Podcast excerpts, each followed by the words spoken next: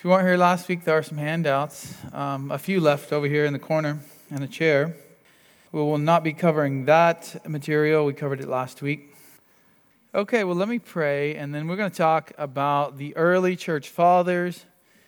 We might get into the history of heresy today, which is very interesting and very applicable to today, but um, I don't know if we'll get that far. Depends. So let me open in prayer.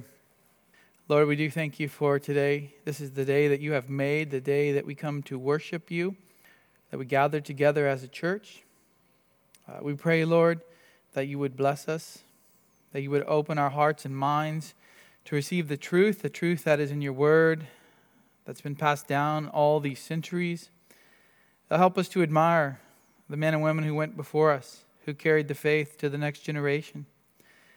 And uh, help us, Lord, to see their faults as well as their strengths, and to be faithful to Christ like many of them were. We pray this in our Lord's name. Amen. Okay, so we went last week through why study church history. I gave you 12 reasons for that. And then we talked about the order of the New Testament books, because church history starts in the Bible in the book of Acts, Acts chapter 2. That's when the church starts. Sometimes we think of church history as starting after the Bible ends. True, most of the last 2,000 years is after the Bible ends, but it actually starts within the uh, book of Acts and the letters that Paul writes Peter, James, all the way through Revelation. So we went through the apostles, what happened to them. Most of what we know about the apostles is through tradition or church history. Uh, two of them died within the book of Acts, um, so we know what happened, but uh, most we do not. So we have to go with tradition. Some tradition sounds a little more unbelievable than others. And then we jumped into the apostolic fathers. These are the disciples of the apostles. So you have apostles who are a special office, a special gifted office that Christ appointed.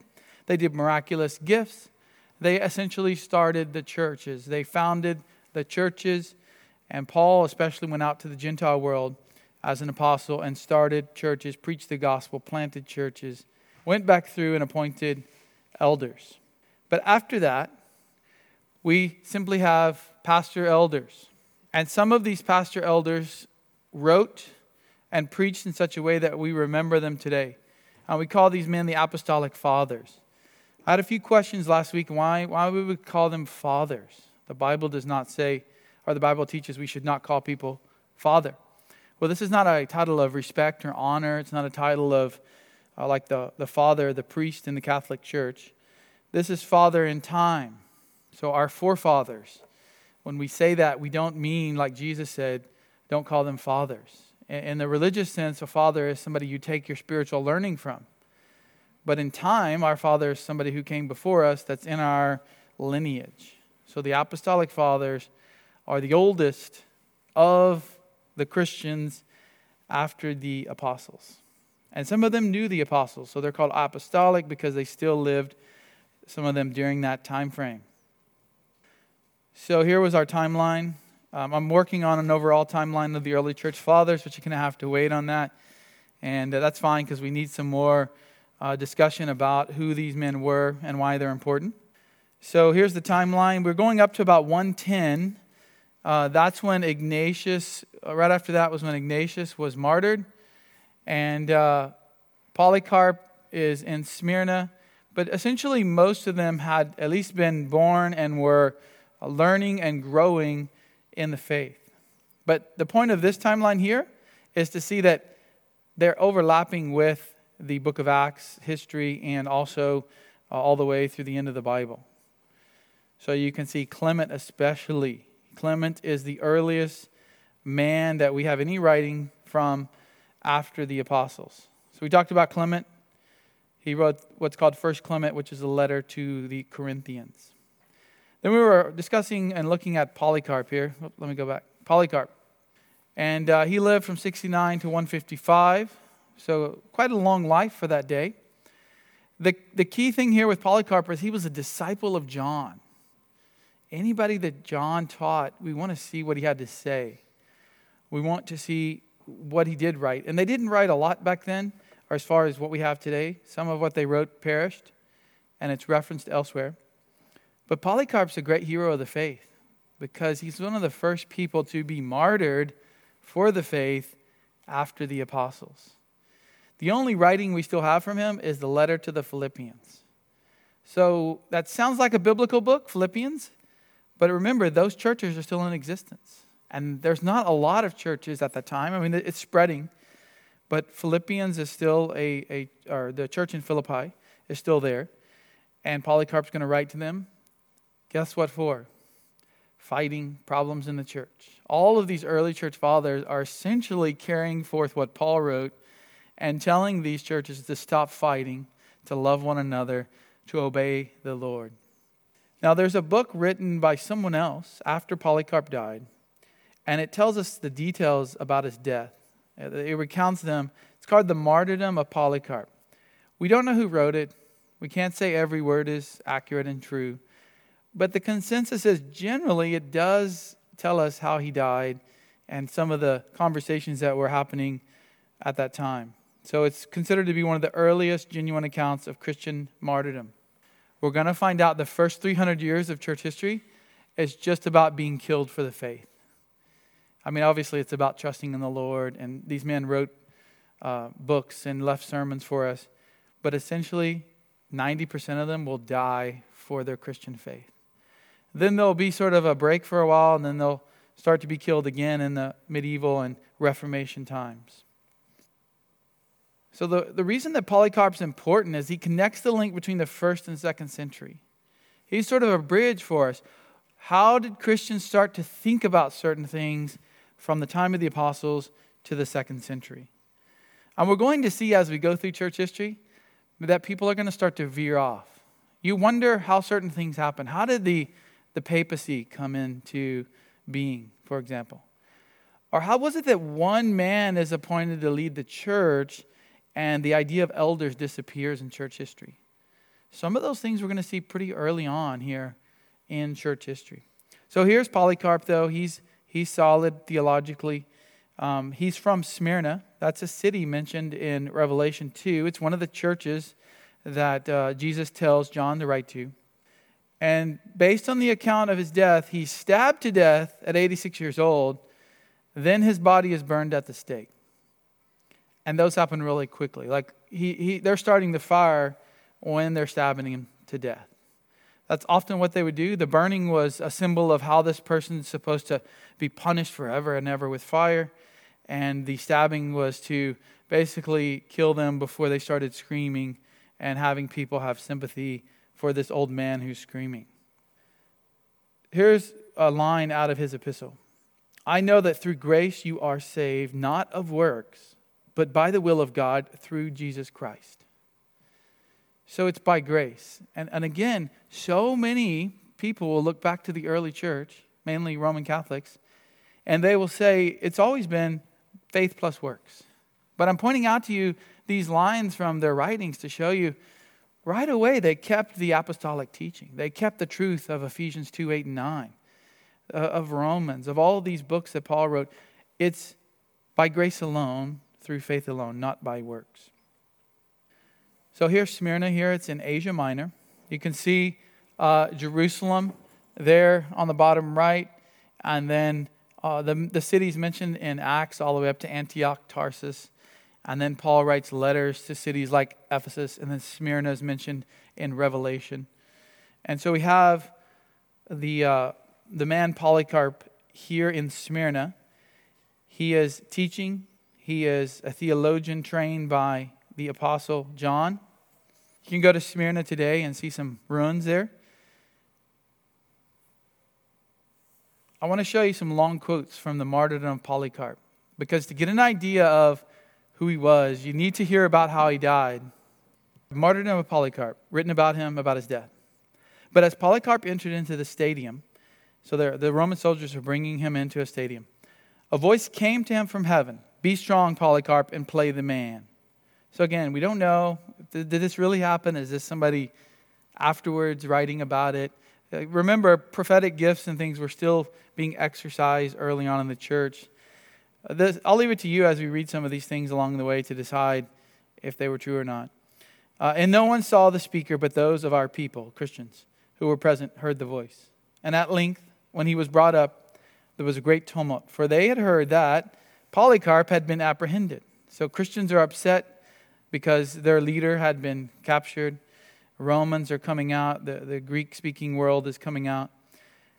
When then he was brought before him, the proconsul inquired whether he were the man. And on his confessing that he was, he tried to persuade him to, denial, to a denial, saying, Have respect for thine age, and other things in accordance therewith, as it is their wont to say. So he's saying, Look, you're an old man. Consider that. Polycarp, you've lived a long life. Why do you want to go and die like this now? Don't, don't do that. Deny, deny your Lord. So he tells him, Swear by the genius of Caesar, repent and say, Away with the atheist. So, Christians, here, here's the interesting thing. In this day, Christians were being called atheists. Why were they called atheists? Because they didn't believe in any of the Greco Roman gods. Everyone in the Roman Empire believed in the pantheon of gods. You had hundreds that you could choose from, and it was fine whoever you wanted to worship you didn't have to worship them all, but you had to worship one of the approved ones. And that wasn't hard because when Rome conquered somebody, they just brought in their God from that new country and gave him a new name or her a new name. But to be a Christian meant that you denied all of that. That you denied all the Roman gods, all the Greek gods. And so we have here Christians being called atheists, denying that there is a God. So then Polycarp, with solemn countenance, looked upon the whole multitude of lawless heathen that were in the stadium, and waved his hand to them, and groaning, and looking up to heaven, he said, Away with the atheists. And he's actually talking to all the people there that are atheists. True, true atheist, a pagan, doesn't believe in the one true God. But the magistrate knows what he's doing. So when the magistrate pressed him hard and said, Swear the oath, and I'll release thee, revile the Christ, Polycarp said, Fourscore and six years have I been his servant, and he hath done me no wrong. How then can I blaspheme my king who saved me? 86 years he served the Lord. Now, obviously, he wasn't converted in the womb, but he's just saying, as far back as I can remember, I've been a believer my whole life, and I'm not going to deny him now. I wouldn't persevere this long to deny my king who saved me. How many of us would think like this as we're being tied to the stake and they're pouring the, the fuel on the fire? So later in the martyrdom of Polycarp, we learn about his death. Whereupon the proconsul said, I have wild beasts here, and I will throw thee to them except thou repent. So repent, or I'm going to let the beast go. But he said, Call for them. For the repentance from better to worse is a change not permitted to us but it is a noble thing to change from untowardness to righteousness. So he's saying basically, look, we're going to call for the beast. You need to turn from your ways. And Polycarp says, go ahead. I'm not going to turn away from my Lord. So then the proconsul says to him again, I will cause thee to be consumed by fire if thou despisest the wild beast, unless thou repent. He's not saying repent from sin, he's saying turn away. Repent, turn away from your Christian belief. And if animals don't scare you, then I'm going to burn you up with fire. But Polycarp said, Thou threatenest that fire which burneth for a season, and after a little while is quenched. For thou art ignorant of the fire of the future judgment and eternal punishment, which is reserved for the ungodly.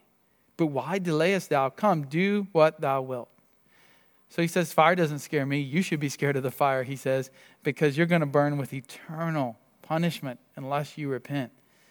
And he says, Hurry up, light the match. Now it sounds like King James. He didn't speak in King James back then.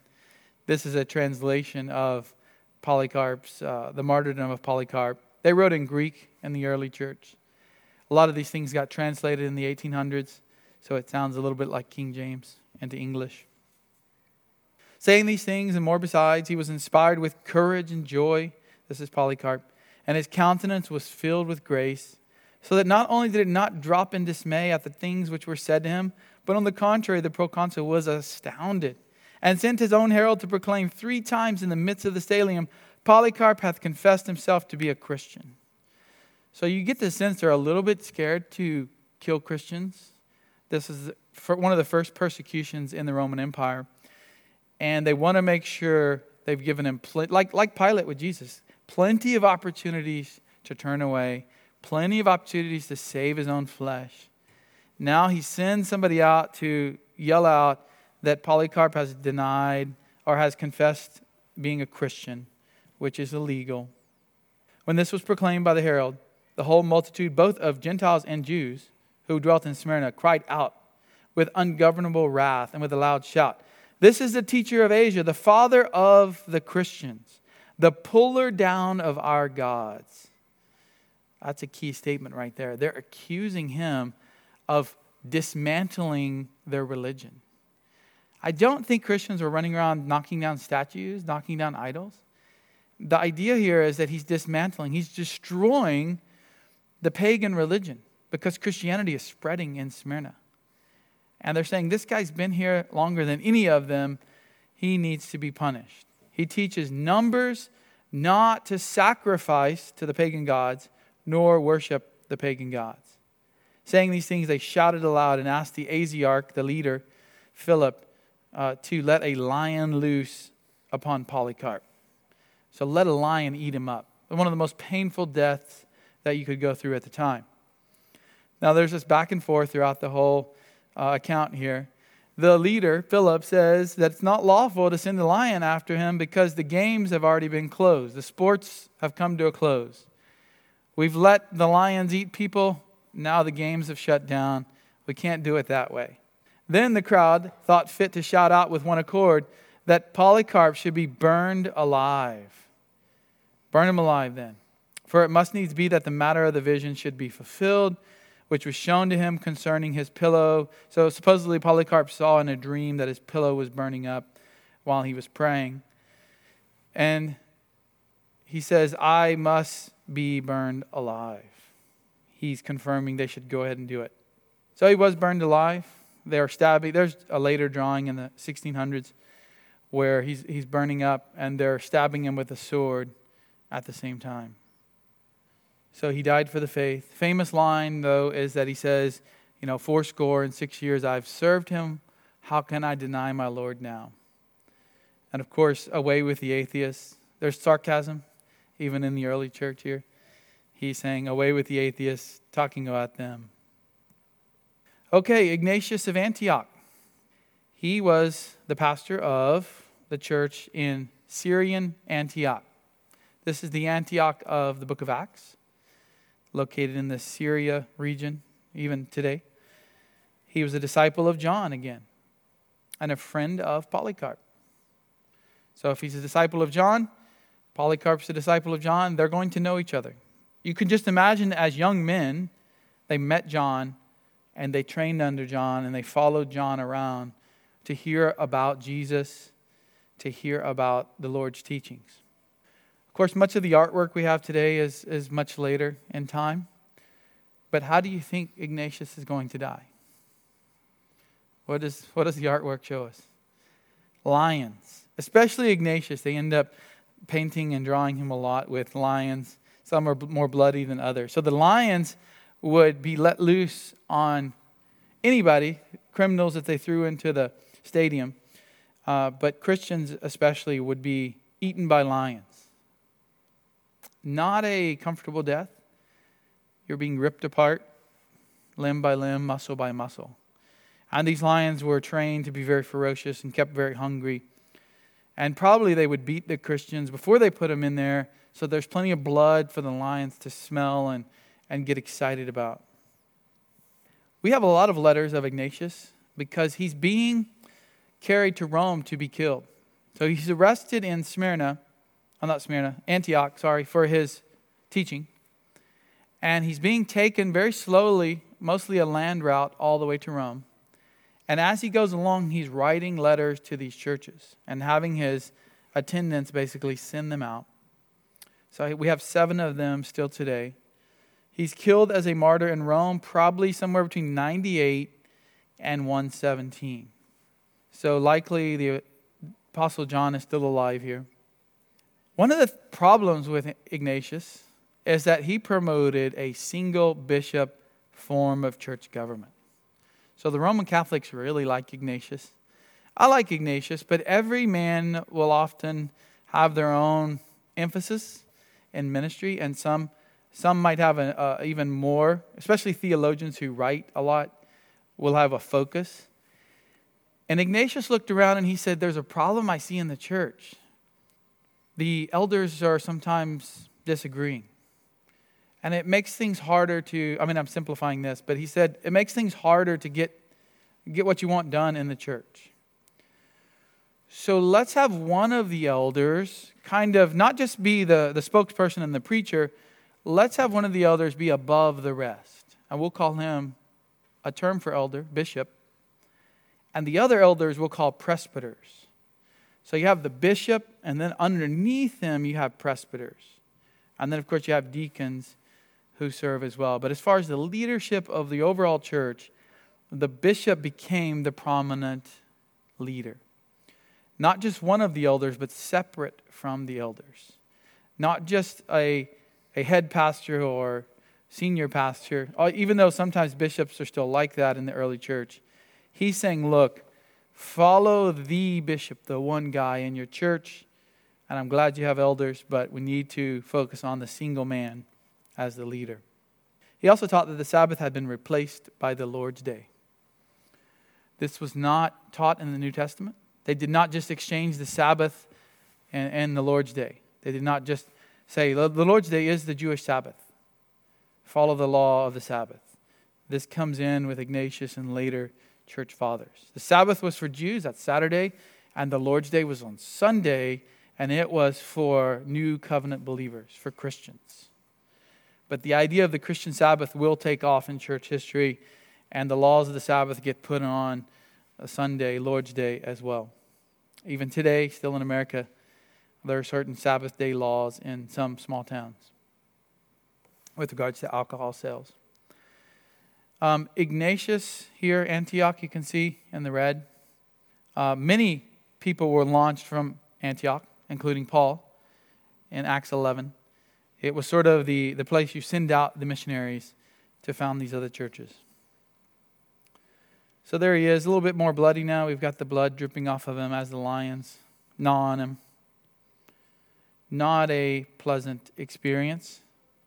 Many, many Christians would be killed this way.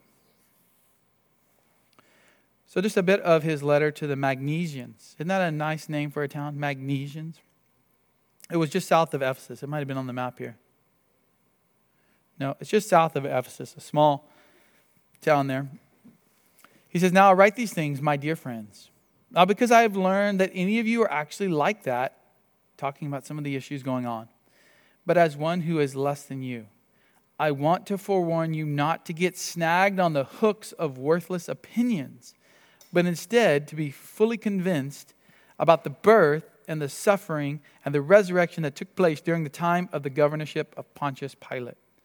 These things were truly and most assuredly done by Jesus Christ, our hope, from which may none of you ever be turned aside. So, what he's saying here is look, don't get snagged up as a believer. Don't, don't get caught up in what the, the Romans, the world, is saying about Jesus. What happened in the gospel accounts? The Jewish soldiers were told, and the Roman soldiers, not to tell anybody what happened, to make up a story. And we see that from that point forward, people want to deny these things happened, that, that the Lord was resurrected, that he was born a virgin. This starts very early in the church. And he's saying, Ignatius is that we can't get snagged on that. They're hooks of worthless opinions. They're just opinions about who Jesus was. Interestingly, though, in writing this, it's one more evidence outside the Bible, which the Bible's enough for us, but one more historical letter that shows these things did happen to Jesus. That's why the secular world has pretty much given up saying Jesus didn't exist. They just deny the miraculous now. You used to, you know, decades ago, they would say Jesus never existed. He wasn't a real person. He's just made up. That's silly because we have plenty of historical documents outside the Bible, but the Bible's enough for believers. Chapter 13, which these aren't really chapters, they're just paragraphs in this letter. Uh, I encourage you to look these up online. Um, they're, they're quick reads. Be eager, therefore, to be firmly grounded in the precepts of the Lord and the apostles, in order that in whatever you do, you may prosper physically and spiritually, in faith and in love, in the Son and the Father and the Spirit, in the beginning and at the end, together, so prosper in the faith, together with your most distinguished bishop. So he's saying, your head guy there, the one guy who leads the church, the bishop. So we're already seeing this kind of change happening right after the apostles. And he's most distinguished. People around know about him. And that beautifully woven spiritual crown, which is your council of presbyters. Presbyter is a Greek word for elder, it just means older person. Older in the faith means mature in the faith. It's a word used in the Bible for elder. So is bishop. Bishop is a Latin word, but in, in the word in Greek is used for elder as well. But they, they're starting to separate here. So elder and bishop become two different offices instead of two names for the same office. And then he also mentions the deacon. Be subject to the bishop and to one another. You can get the sense that maybe these Christians were saying, hey, who is this bishop guy? And why does he think he's above the elders, the, the council of elders? And, and he's saying, look, obey the bishop and to one another as Jesus Christ in the flesh was to the Father, and as the apostles were to Christ and to the Father, that there may be unity, both physical and spiritual. So there's maybe some disunity. Maybe they're pushing back against this single leader guy. And he's saying, go ahead and accept that. It's, it's basically more practical. And he's trying to make a theological argument by saying Christ submitted to the Father, apostles submitted to Christ. Any questions on Polycarp or Ignatius? Two guys who died for the faith. Well, let's talk about this old guy here. Um, we don't know a lot about him, but his name is Papias or Papias. Papias of Hierapolis. You can say it either way. Papias, Papias. It's it's not a, an English word, so often you'll hear different. Like in the Bible, you can say Cephas or Cephas. Cephas for Peter is actually the Greek sounding, but in English that's hard for us. We say Cephas. Uh, Papias of Hierapolis, he's from the city of Hierapolis, and he wrote one book called The Interpretations of the Sayings of the Lord. But it's now lost. It's now lost. The only reason we know about it is because two guys later in church history that we'll talk about, Irenaeus and Eusebius, quoted and mentioned this book. And it's thought that what it was was a commentary on the sayings of Jesus. The sayings of the Lord, the sayings of Jesus, would have been things passed down verbally through Christians before the Bible was completed. So, how did you know about the things that Jesus did before John wrote the Gospel of John, for example, in the 60s, or other books in the 50s and 60s were written? Well, you knew about it because the apostles taught it and people started writing these little parts down. So you can imagine the Sermon on the Mount, for example, sort of being transcribed on some paper and passed around in the church. And then the other church said, hey, let, let us borrow that. We'll make a copy. It's not inspired. Nobody thought it was inspired. But this is how some of the teachings of Jesus went around. And I'm sure if they're from the apostles, that it matched what the apostles would later write in Scripture. So, what's important about Papias? Well, a couple of things, or, or a few things actually. He said that Mark wrote his gospel from the accounts of Peter. You've probably heard that. Where did Mark get all this? He got it from Peter. Maybe he was there with the disciples as they followed Jesus around, but he never says that in the Gospel of Mark. And usually a book will be rejected from the Bible if it's not written by an apostle. But Mark has such a close tie with Peter according to Papias and other early church historians. That mark is accepted, of course. We, we know today that's obvious, but early on there were a lot of challenges to what should be recognized as Scripture. And then he also said Matthew wrote in Hebrew. Now, this gets today's scholars really excited because they, they tend to say, well, that means Matthew wrote first in Hebrew, then in Greek it was translated, and of course we have it in English today. Here's why they get really excited, the critical scholars especially. because they don't have to stick to the Greek text that we have today. They can go backwards into Hebrew and kind of play with it. So they'll say things like, well, you know, Matthew says this, but if it was translated into Hebrew, and usually it's some crazy weird thing that doesn't match with the rest of the Bible. So they back translate it, sometimes into Aramaic too. We don't know that Matthew first wrote in Hebrew. He just said Matthew wrote something in Hebrew. It could have been the sayings of the Lord, some, something like that. It could have been that Matthew wrote in Greek. That's what we have today, passed down, of course. And then later he transcribed that into Hebrew for his people. Here's what's important though God didn't think the Hebrew version was worth preserving, meaning that God's preserved every book of the Bible for us. We have manuscripts on every book of the Bible that date way back, and we have the Greek one. So that's what we go with. And I think because of that, it was the first one that Matthew wrote. It was the one spread around to all the churches. Either him or someone else later translated it into Hebrew. Uh, Eusebius is going to make fun of um, Papias because he's a small man of mental capacity. Why? He believed in a literal millennium. He believed in the thousand year reign of Christ. He took Revelation 20 literally. He was what we would call premillennial today. This was the common view in the early, early church. Later, things will start to change after Augustine. But even Eusebius is not in agreement with Papias, and he basically says, the guy's crazy. The guy's crazy. So if somebody says you're crazy based on your end times views, you can look back to Papias. Maybe you are crazy for your end times views, but hopefully you're biblical. Um, he's called the hearer of John. So he probably was one of these students under John, his disciples.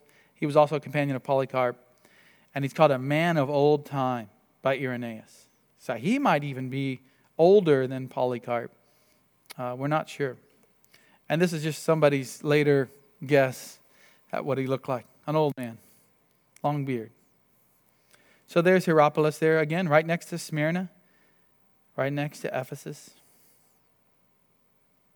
It's famous for its hot springs, which people still go to in Turkey today. The ruins are there. I mean, these are real people in history. These aren't just made up stories, fictional accounts. In uh, that city, there's a place named after the Apostle Philip. Supposedly, he was killed in Hierapolis. You remember when we talked about Philip earlier? And uh, it was probably just a church that people later said, oh, that's where he's buried. Philip is buried there. So here's everybody we've talked about so far, where they're located. Clements in Rome. If we start on the upper left, Clements in Rome. And a book we're going to talk about in a moment, The Shepherd of Hermas, is written from there. Polycarp's over in Smyrna. Papias is in Hierapolis. Ignatius in Antioch. Two other writings we'll look at the Didache, written probably around Israel somewhere, and the Epistle of Barnabas down in Alexandria. So you can already see by 100 AD Christianity has spread everywhere, at least in this part of the Roman Empire. I, I think it's probably spread up into Gaul already, north of Rome, what we call France today. Certainly all the way down to Egypt, though. So back to our timeline we already looked at. Any questions on those guys? Those men? Remember Polycarp premillennial because we will come back to end times views later on. All right, let's talk about some interesting early writings. We don't know who wrote these three books, but we have them today, and they tell us a lot.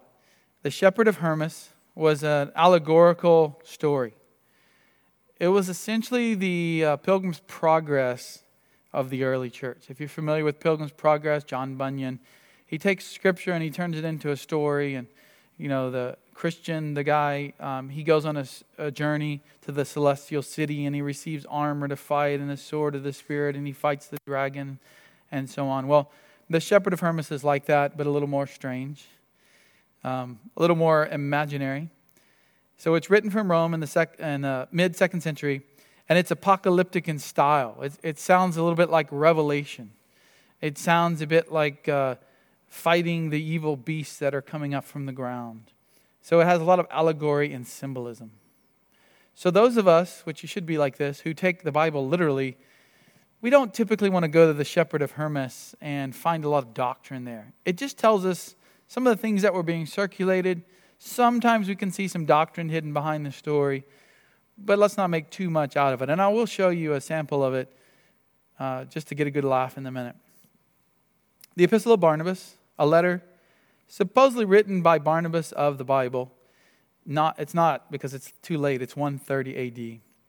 Uh, he's writing from Alexandria down in Egypt. Alexandria was a famous place for scholarship, for knowledge. There was a huge library there until it got burned accidentally by the Romans. But the Jews had migrated there long before the time of Christ. And the Jews, uh, especially under Philo, one of their philosophers, really made allegory important. And they taught that allegory was a, a great way to teach people. And this eventually comes over into Christianity. So we see the Epistle of Barnabas, who the author's not Barnabas, but somebody just using that name. If you use a famous person's name, then you'll get your book read, right? So that's what people are going to do in ancient times. It, this one's very allegorical.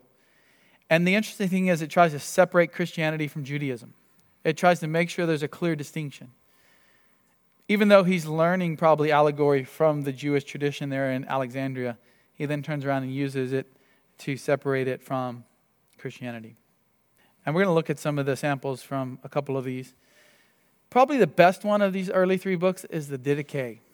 Didache, it's Greek meaning the teaching, or we could expand it to the teaching of the 12 apostles. This is very interesting because it wasn't discovered until the 19th century, the 1800s. They had heard about this thing called the Didache. A guy's just sort of rumbling around in some old manuscripts, and he finds something that hasn't been seen before, or at least recorded, and it's called the Didache. What is it? It's an early catechetical work. Anybody know what a catechism is? A catechism is a way that you teach new believers or children the basics of the faith. So today, catechisms work like this you ask the, the child a question, and they repeat the answer they memorized. Uh, this was probably just something that you read and tried to memorize the points. It's very short, it's just basically short paragraphs that they would have to memorize. And it's an early church document. It's probably used to train and instruct new believers right before baptism. Here's what I get excited about. Well, there's a lot to be excited about in Didache, but it's basically a membership class for new Christians in the early church. And sometimes people say, well, I don't need to go to a membership class. Well, these early church fathers thought it was important that you learned a few things before you got baptized. And then when you got baptized, you officially joined the church. And so they would have you do this study, maybe eight weeks, 12 weeks, a few months. And you would have to fast certain times and you'd be trained clearly what the church believes in this short document. Not everybody had a Bible. They couldn't just say, Here's your free Bible, take it home and read it. Very expensive to make the scrolls at the time that were in the Bible. Each church had a Bible, or most of the Bible at this time, New Testament and Old Testament. But many of the New Testament letters were still being copied and spread around, and they couldn't afford to just hand you a Bible. But they could afford to teach you this and maybe scratch it on some paper for you to take home. So let's, let's sample some of the shepherd of Hermas. This is his fourth vision. So the shepherd is a, is a man, uh, and he lives in this area, and he, he's in the area of Rome, and he's having these visions from the Lord. And so he gets these visions, and they tell him to keep going. And it says, I approached a little further, brethren, and behold, I saw dust reaching as it were up to heaven and I began to say to myself, Are cattle coming and raising dust? And it was about a furlong away from me. When the dust grew greater and greater, I supposed that it was some portent. The sun shone out a little, and lo, I saw a great beast like some leviathan, and fiery locusts were going out of his mouth.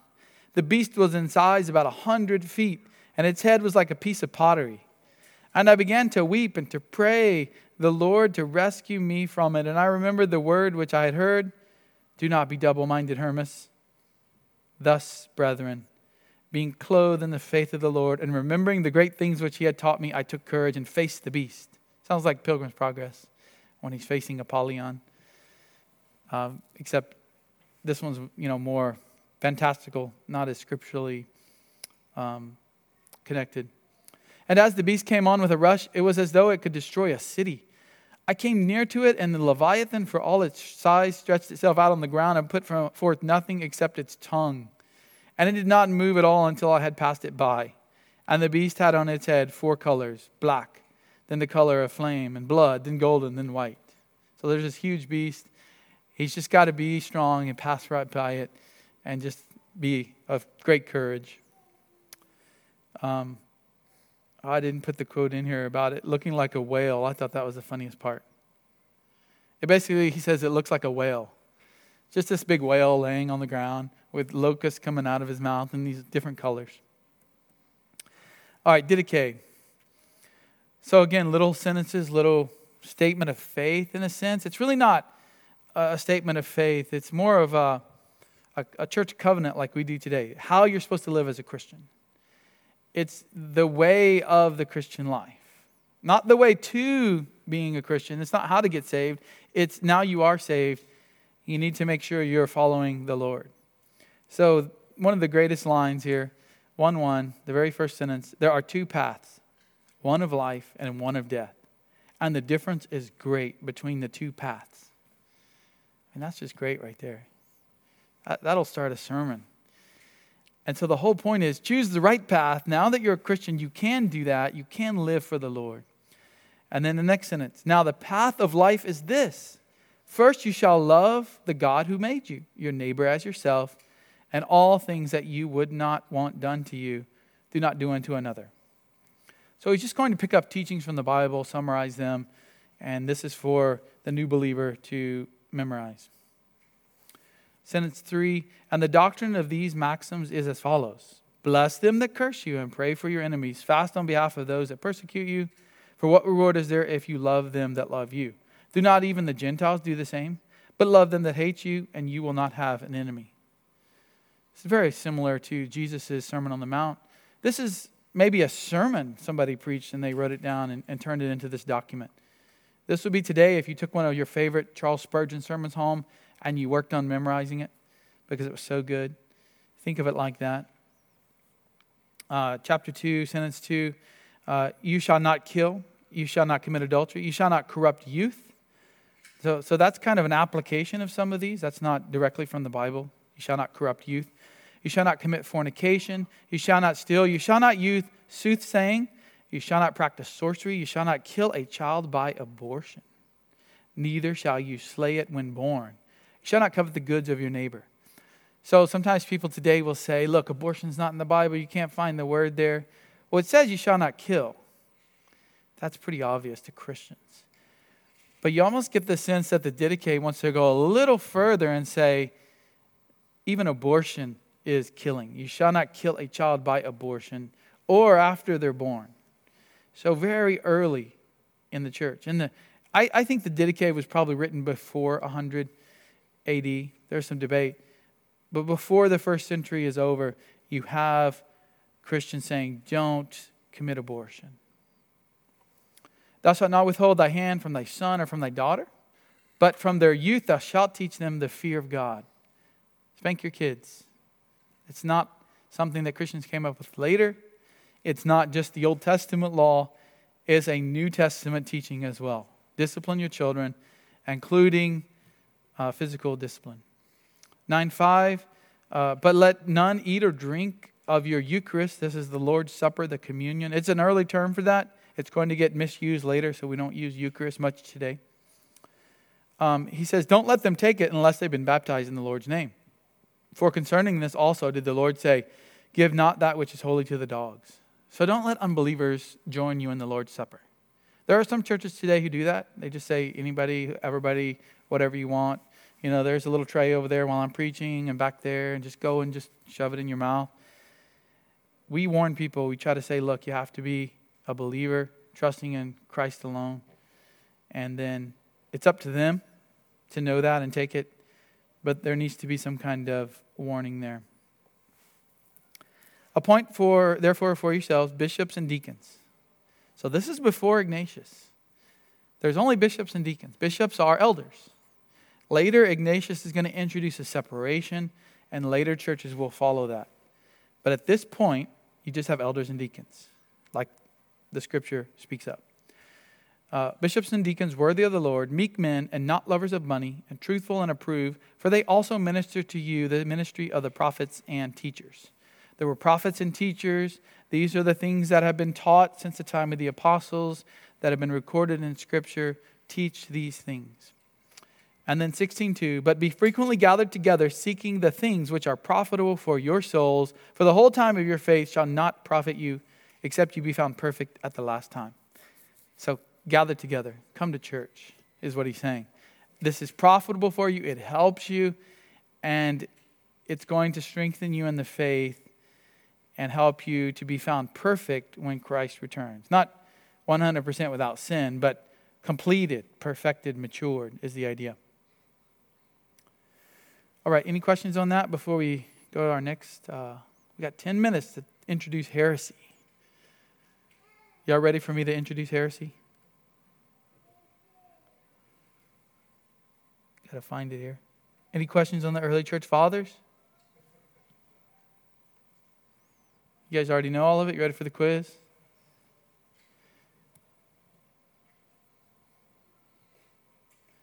Here's a, here's a couple of questions for you. The earliest church father, time wise. Anybody? Amy, you know it? You look like you have an answer. Somebody said Clement over here. Clement. Clement. Maybe even mentioned in the book of Philippians, right? Probably is. I think, I think that's Clement mentioned in Philippians 4 3. Okay, um, people said he was crazy because he believed in a literal millennium. Who's that? Man, Ernest, you got a 100 so far. The free book. Uh, I, I did want to recommend a book, but it's not free. Um, I do have some books to give away. Y'all got to remind me to get these out and give them away at the beginning of class. So you show up early. Oh, Autumn's giving me the free book. Did you write in it yet? Okay, here it is. The free book. The one I recommended last week. Last week. See how small it is? Nobody went and got it from the bookstore. It's this small. Church History 101 The Highlights of 20 Centuries by Sinclair Ferguson, Joel Beeke, Michael Haykin. I said it was 80 pages. Let's see. No, it's 94. But look how small they are. It's a great little primer to get you started. Um, once you get this, I also recommend uh, the four volume set, but just start with volume one because it covers what we're talking about here on um, church history by Nick Needham. It's called 2,000 Years of the Power of Christ. And it's what we read in seminary, but it's very, it's very down to earth. It's a, a Presbyterian guy who taught in Africa, a Reform guy for a long time. And he just goes through each century in those books. It's really helpful, especially the first volume. Okay. Well, since you gave the book to give away them, what's a good question for the, uh, for the group? By the way, most book giveaways are right at the beginning, so you want to be on time so you can be part of the book giveaways. Oh, okay. Yeah, ask about something geographical. Geographical. Okay, the city, uh, Magnesia was closest to what biblically mentioned city? Anybody? Raise your hand if you got it. All right. Ephesus. Okay. Sean's sister. I don't remember your name, but what is it? Serenity. All right. Serenity gets the book of church history to read before next week. All right, this is a fun, exciting one here the history of heresy. We're going to go through all the early heresies in the church. We won't get very far today. We'll, we'll cover it in two weeks. Next week, we're having a missionary come. And so, this class, he'll be teaching us about his mission to Mexico. Uh, very excited about this. This is one of our uh, first missionaries. We already supported one to Chile, but Eduardo is going to Mexico. So, come back next week for that at 9. Um, but we're going to cover all the early church heresies and I'm going to try to connect them to something today. Thankfully, some of them died out and didn't stick around, but most of them, they just come back every century, every decade. So, the history of heresy, ancient errors, and the roots of modern cults. The very first one, Ebionism. This was the very first one recorded in church history. Now, there's, there's some others that are in uh, John's writings. They're not named, they're kind of hinted at as they're developing. They don't develop fully until later and they get named. But as far as a named one, this is the first one. It's, it's from the Jewish Christian sect here. And it was first mentioned in the second century. Apparently, it was connected to Judaizers who defected from the Jerusalem church. So you remember Paul's writing to the Galatians and he's warning them about the Judaizers? And many of Paul's writings, there's this issue of Judaizers. Those who want to make Christians obey the law and be circumcised just to be saved. It's works righteousness. And the Jerusalem church was mostly Jewish Christians. And, and as Jerusalem is about to be sieged, the Christians leave. It's said that there was a revelation that one of the prophets in the church said, God is telling us to leave before the Romans come. So they all left and they went to this place called Pella. And it's thought that this heresy was a group of Jewish Christians who separated and started this heresy at that time. And that would be around 70 AD. Most of what we know about them comes from the early church fathers who wrote polemics against them. So when they're considered heretical, people are going to preach against that. And that's what lasts through the ages. Their works are tossed aside and destroyed, the, uh, the works of the heretics. Most of what we know about them so comes from the early church fathers. Origen, one of the early church fathers, suggests that the name is from the Hebrew word evion, which means poor. So maybe they were saying you had to live a poor life in a, in a cave with nothing kind of idea to be truly saved. Here's the problem they held to an altered gospel according to the Hebrews. This is a writing that they had, a book. And they said, Look, you Gentiles have Matthew, Mark, Luke, and John, but we have a special book, the gospel according to the Hebrews, which some people say, well, that's that book Matthew talked about. Remember Papias? He said Matthew wrote in Hebrew. Today's scholars think there's a connection there. I don't think there's that much of a connection because if Matthew did write something, it's not going to be heretical um, like these guys believe. So they're descendants of the Judaizers, essentially, theologically speaking. They said Christians were required to follow the Mosaic law. According to Justin Martyr, a later writer, the Ebionites believed that the law of Moses was obligatory for all Christians. You need to sacrifice, you need to obey the purification rules, you need to wear the clothing, you need to not eat pork, not eat, I mean, on and on uh, throughout the Mosaic law. So Irenaeus comes up with this term Ebionite, or at least is the first one to write it down uh, a couple of hundred years after it starts. They said, We're different, the Ebionites did. We're different from you Pauline Christians. We're Gentiles, most of us, so we would be considered Pauline Christians. And then there was another heresy called the Gnostic Christians, which we'll look at. They said, We're different from the Gnostic Christians, though later Ebionite groups will become Gnostic because Gnosticism just infects everything. It's all over the place today. It just infects everything, so they couldn't help bringing in some Gnosticism. They said Jesus was a great man, a great prophet, endowed with the Spirit, exalted as king. What'd they leave out? They didn't call him God. They denied the deity of Jesus. You have an early group saying, and, and this is what Judaizers would often end up with, because if you focus on the Mosaic law and how to be saved there, you don't really need the atonement. So they denied the deity of Christ, they denied the Trinity, the virgin birth, the death of Jesus as an atonement for original sin. They believed Jesus was just adopted. You're going to see this come up a lot in early heresies. Jesus was just adopted as the Son of God at his baptism. He's a regular man who lives a really holy life. He's obeying the Mosaic law perfectly, so God chooses him at his baptism. He gets the Holy Spirit. He's adopted as the Son. Now he can become the king and priest of Israel.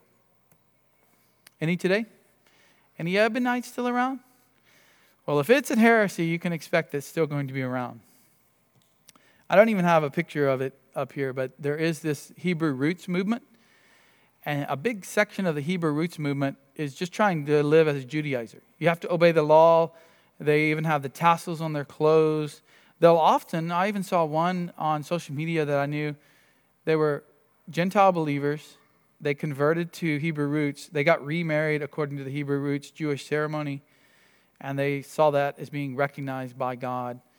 And they wear the tassels, they, they follow the food laws. It's very much a, a concerning heretical movement. What's that a symbol for? Anybody know? Islam. Islam is basically Ebionites in that they believe Jesus was a prophet, Jesus was a great man, Jesus was all these things. They don't really talk much about adoption, but they do view Jesus as a great prophet, but not the Son of God. And then there's a big one of these down in San Antonio. I think it's on 1604, uh, or maybe 410. Unitarian Universalists you know, two heretical groups that joined up later in church history. You have Unitarians who don't believe in the Trinity, they don't believe in the deity of Christ, and Universalists, they believe everybody's going to be saved, and they join up together to form a church association in more recent history. So that's the, the ones I could think of. I mean, maybe you guys can think of more. No? All right, Docetism or Docetism. If you want to be more Greek, you say docetism. If you want to be more English, you say docetism. Or maybe that's Latin and into English. They said, okay, Christ is fully divine, but he's not a human. So they're the opposite of the Ebionites. So two early heresies, and they take opposite views of Christ. He only seemed to be human, but did not really have a body of human flesh. He was just fooling everybody when he died on the cross. The reason he can't be human is because the flesh is evil. Not just like Paul talks about, like we're born with a sin nature, that's what Paul means. But all flesh, all matter, anything physical is evil. Or if it's not evil, it's basically the source of all evil. So the Savior could never have come into contact with the flesh. He would never be fleshly. He would never be human because we're all evil. Not just born with an evil nature, but literally a cell, for example, by itself is considered evil. A couple of early believers in this doctrine Valentinus. Valentinus was a famous Christian in Rome. He came in, he started teaching these views, and he got some support. He was a wealthy man, and they basically finally figured out what he was teaching and kicked him out early on. Marcion we'll talk about next week. Marcion was also wealthy. He came to Rome. He started teaching false doctrine. And they not only kicked him out, they gave him his money back that he gave to the church. You can just imagine Marcion saying, You can't kick me out. I gave all this money that my father gave me to the church. You have to let me stay here and teach. And they're like, Here's your money. Get out of here. Any Docetists today? Well, we're back to Islam here. They say in uh, the Surah 4, 157, they slew him not, talking about Jesus nor crucified him, but it appeared so unto them. So even though they don't believe he's the Son of God, they do think it was just an appearance. He didn't actually die on the cross. It just looked like he did, it wasn't real. So that's the Docetists. One more minute here to introduce Gnosticism. This one's just hilarious, but it's, it's not if you realize how prevalent it is today. Again, Gnostics said matter is evil. This comes from Greek philosophy. The Docetists and the Gnostics pick up this idea that matter is evil. And it's still there today. Matter is evil. The physical, anything that you can touch or see or feel is evil. Only the spiritual is good. The things you can't see are spiritual, therefore, that's what's good. There is a supreme being. There is also a demiurge who created the world that's a little bit lesser than the supreme being. Then there's a Christ. They said, yeah, there's a Christ, but he's a phantom, or some would say he's just united to Jesus the man. So Christ is the Messiah who gets united to the man named Jesus, or just this phantom appearance. Here's what they believe pursue mysticism or special knowledge through Christ to the elite through intellectual process as a central goal of life. So here's how I'll say it. They would entice you by saying, "Oh, you're a Christian? Have you have you studied the special writings? Have you studied the hidden writings, the secret stuff? the real important stuff about Jesus? Have you come to that special knowledge? To live a more holy life, to live a more rich, prosperous life? And if you had money, you'd say, I want some of that. Here, take my money. And if you're intellectual, you're going to tend towards that. So the central goal of life is to get this special knowledge. And we'll stop there. Next week, I'll show you how ludicrous this stuff is. And then we'll connect it to a lot of stuff going on today in so called Christianity. Lord, thank you for our time here today. Uh, we know that there's so much to study. We just pray, Lord, that these heresies would not infect our minds, our hearts, our church. Help us to know about them so that we can be protected by them. And help us, Lord, to be good students of church history uh, so that we might speak to others about Christ and speak to others about false teaching. It's in your Son's precious name we pray. Amen. Two weeks from now, we got lots of heresies left, so be back then. Come back next week for Eduardo Izquierda talking about his mission to Monterrey, Mexico.